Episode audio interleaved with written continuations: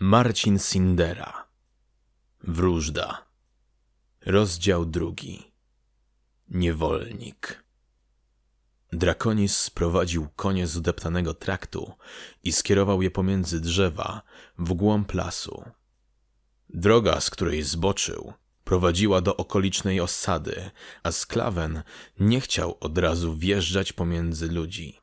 Zdawał sobie sprawę, że zbliża się do siedziby popiołowłosego, co oznaczało, że wkracza na terytorium groźnego wroga. Nie wiedział, czy okoliczni kmiecie są tak samo dobrotliwi jak ci, których spotykał wcześniej na swojej drodze. Czy byliby skorzy udzielić podróżnemu gościny?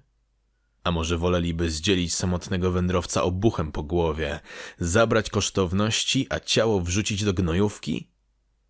Drakonis nie ufał nikomu. Dlatego przed wizytą w osadzie postanowił poobserwować ją przez chwilę i przekonać się, jak liczna to wioska? Ilu jest w niej mężczyzn? Czy bywają tam jacyś podróżni lub wojowie okolicznego władcy? Wolał również upewnić się, iż osada nie stanowi bazy wypadowej dla zbójów, którzy dopadli na szlaku Torwalda. Ukryty za linią drzew i krzaków, będzie mógł spokojnie zorientować się, co może go czekać, gdy wjedzie między chałupy. Sklawen przywiązał konie do drzewa, nie rozkulbaczył ich jednak, by w razie potrzeby móc prędko wziąć nogi za pas. Zabrał ze sobą miecz w skórzanej pochwie i srebrną skórę wilka, która miała stanowić osłonę przed obcym wzrokiem. Dodatkowo postanowił wziąć torbę z runicznymi kamieniami, którą znalazł przy trupie zamordowanego woja. Następnie zakradł się na skraj lasu i ukryty w wysokiej trawie przygotował stanowisko, z którego widział dokładnie całe sioło. Wioska nie wyglądała na bogatą czy szczególnie ważną. Składało się na nią kilka zapuszczonych chałup i stodół. Po wsi wałęsały się świnie, psy, kury i brudne dzieci. Na pastwiskach pod lasem kmiecie wypasali krowy, owce i kozy. Kilka kobiet wykonywało przydomowe prace, a chłopi siedzieli przed wejściami do chat i pokrzykiwali do siebie. Droga, z której początkowo zjechał Drakonis, przecinała wieś przez sam jej środek i szła dalej w kierunku lasu, który nie został jeszcze wyrąbany. Życie toczyło się tutaj wolno, wręcz apatycznie. Ludzie nie mieli żadnych życiowych oczekiwań, prócz tego, żeby za dnia włożyć coś do gara, a w nocy poszukać na sienniku zatka żony, co by ją zbrzuchacić i oczekiwać kolejnego potomka, który może dożyje do czasu postrzyżyn. Znudzony obserwacją wsi Drakonis wyciągnął z torby Torwalda kamienie i ułożony wygodnie w trawie zaczął je przeglądać. Sklawen umiał czytać i pisać runy, gdyż nauczył się tego podczas pobytu we dworze wielkiego władcy Rujanów, w grodzie Arkona. Tam, pośród modlących się wyznawców świętowita, spotkał wyjątkowego wędrowca, z którym się zaprzyjaźnił. Gdy guślarz dowiedział się, iż Drakonis jest sklawenem żyjącym pośród ludzi wilków, chciał dowiedzieć się jak najwięcej o zmiennokształtnych, którzy są jednocześnie ludźmi i zwierzętami. Draco opowiadał chętnie. W podzięce za opowieść podróżnik pokazał mu runy, które podobno posiadały magiczną moc. Zaintrygowany tematem sklawen zapragnął posiąść umiejętność rycia znaków.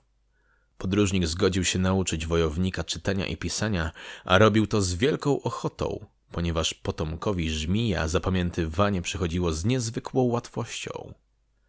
Dzięki temu przypadkowemu spotkaniu w Arkonie Drakonis poznał potęgę spisywania rzeczy, aby te nie zostały zapomniane. Wspomnienia Drakonisa przerwały odgłosy wzburzonych ludzi dochodzące od strony wsi. Sklawen szybko powrócił do bacznej obserwacji wydarzeń w siole. Od strony kurników, w kierunku samego środka wsi, grupa mężczyzn prowadziła młodego chłopaka. Od razu do całego widowiska dołączyły baby i dzieci. Psy zbiegły się z okolicy i zaczęły wściekle ujadać, podniecone zamieszaniem. Kmiecie wobec chłopaka zachowywali się brutalnie. Targali go za włosy, kopali i uderzali kułakami po głowie. On bronił się jak tylko mógł, ale nie odważył się odpowiedzieć ciosem. Nie miał najmniejszych szans wobec rozjuszonego tłumu. Był im obcy. Gdy przewrócił się i nie umiał już wstać o własnych siłach, jeden z chłopów, prawdopodobnie miejscowy zarządca, odszedł trochę od tłumu i z krokwi pobliskiej chaty ściągnął zawinięty powróz. Następnie wrócił z postronkiem do chłopaka, szarpnął go za włosy i przełożył mu sznur przez szyję. Chłop mocno zadzierżgnął pęto, podduszając ofiarę. Pobity i zmaltretowany chłopak zaczął kurczowo zaciskać dłonie na pętli. Kmieć nie miał zamiaru udusić chłopaka. Ciągnąc za sznur, zmusił ofiarę do pełznięcia po ziemi i podprowadził ją w pobliże psiej budy.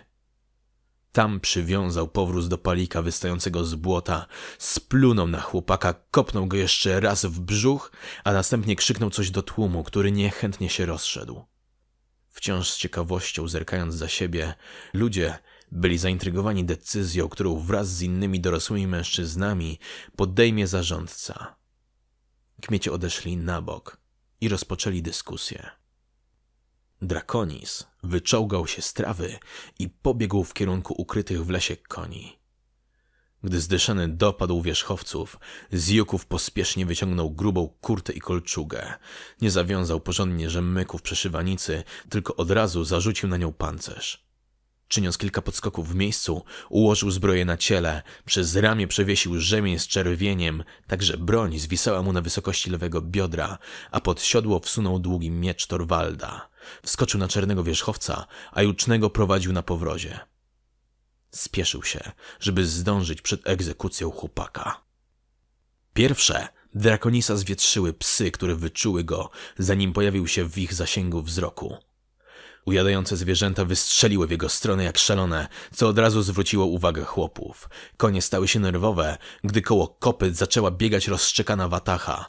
Gdy sklawen ukazał się na trakcie, kmiecie chwycili za siekiery i kłonice. Baby szybko pogoniły bawiące się wokół obejść dzieci i pobiegły do chałup, gdzie skryły się za drzwiami. Drakonis jechał powoli, a ręce miał szeroko rozłożone, pokazując, że przyjeżdża w pokoju. Wszystkie oczy spoglądały uważnie na jeźdźca, który zatrzymał się przed tłumem zdenerwowanych chłopów. Drakonis postanowił nie zdradzać, że zna język sklawenów. Chciałby wzięli go za człowieka wilka, który przybywa z dalekiej północy i nie zna tutejszej mowy i obyczajów. Czego chcecie, panie?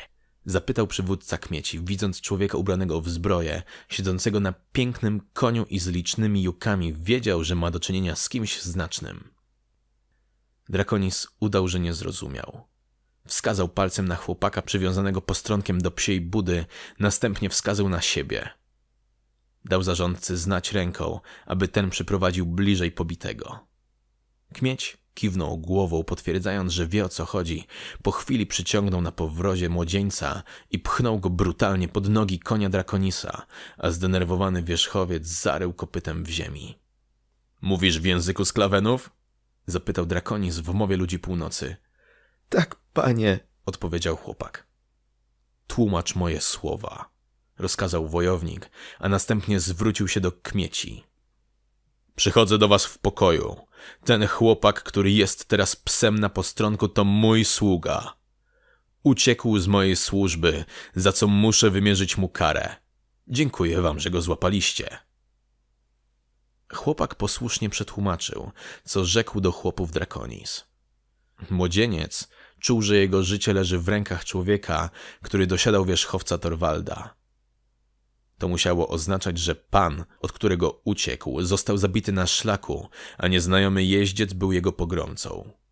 Musiał to być wielki rębajło, jeżeli dał radę pokonać woja, zwanego trolobójcą. Złapaliśmy go jak niczym lis podstępny, wyżerał kurom jaja. Głodny był niesamowicie, bo żarł nawet jak kułakami po łbie dostawał. Zaczął opowiadać kmieć. Wielkie nam straty poczynił, bo sami jesteśmy głodni i do gara nie mamy czego włożyć. Zapłacę za straty, obiecał Drakonis. Za straty i za niego też zapłacisz. Odpowiedział mu gdzieś z tyłu nieznany głos. Drakonis odwrócił się i zobaczył dobrze zbudowanego jednookiego mężczyznę dzierżącego w dłoni włócznie. Towarzyszyła mu grupa dziesięciu uzbrojonych w topory i maczugi wojów. Zbrojni stali we wrotach stodoły, gdzie prawdopodobnie wcześniej odpoczywali. Nie wyglądali na pierwszych lepszych bandytów. Musieli to być słudzy tutejszego kniazia. Twarze mieli zapite, a wzrok trochę mętny. Prawdopodobnie cierpieli jeszcze po wczorajszej hulance, którą obficie skropili miodem i piwem. Tacy ludzie chętnie szukają zaczepki. Psia krew! Skarcił się w myślach sklawen. Że też nie dostrzegłem ich wcześniej!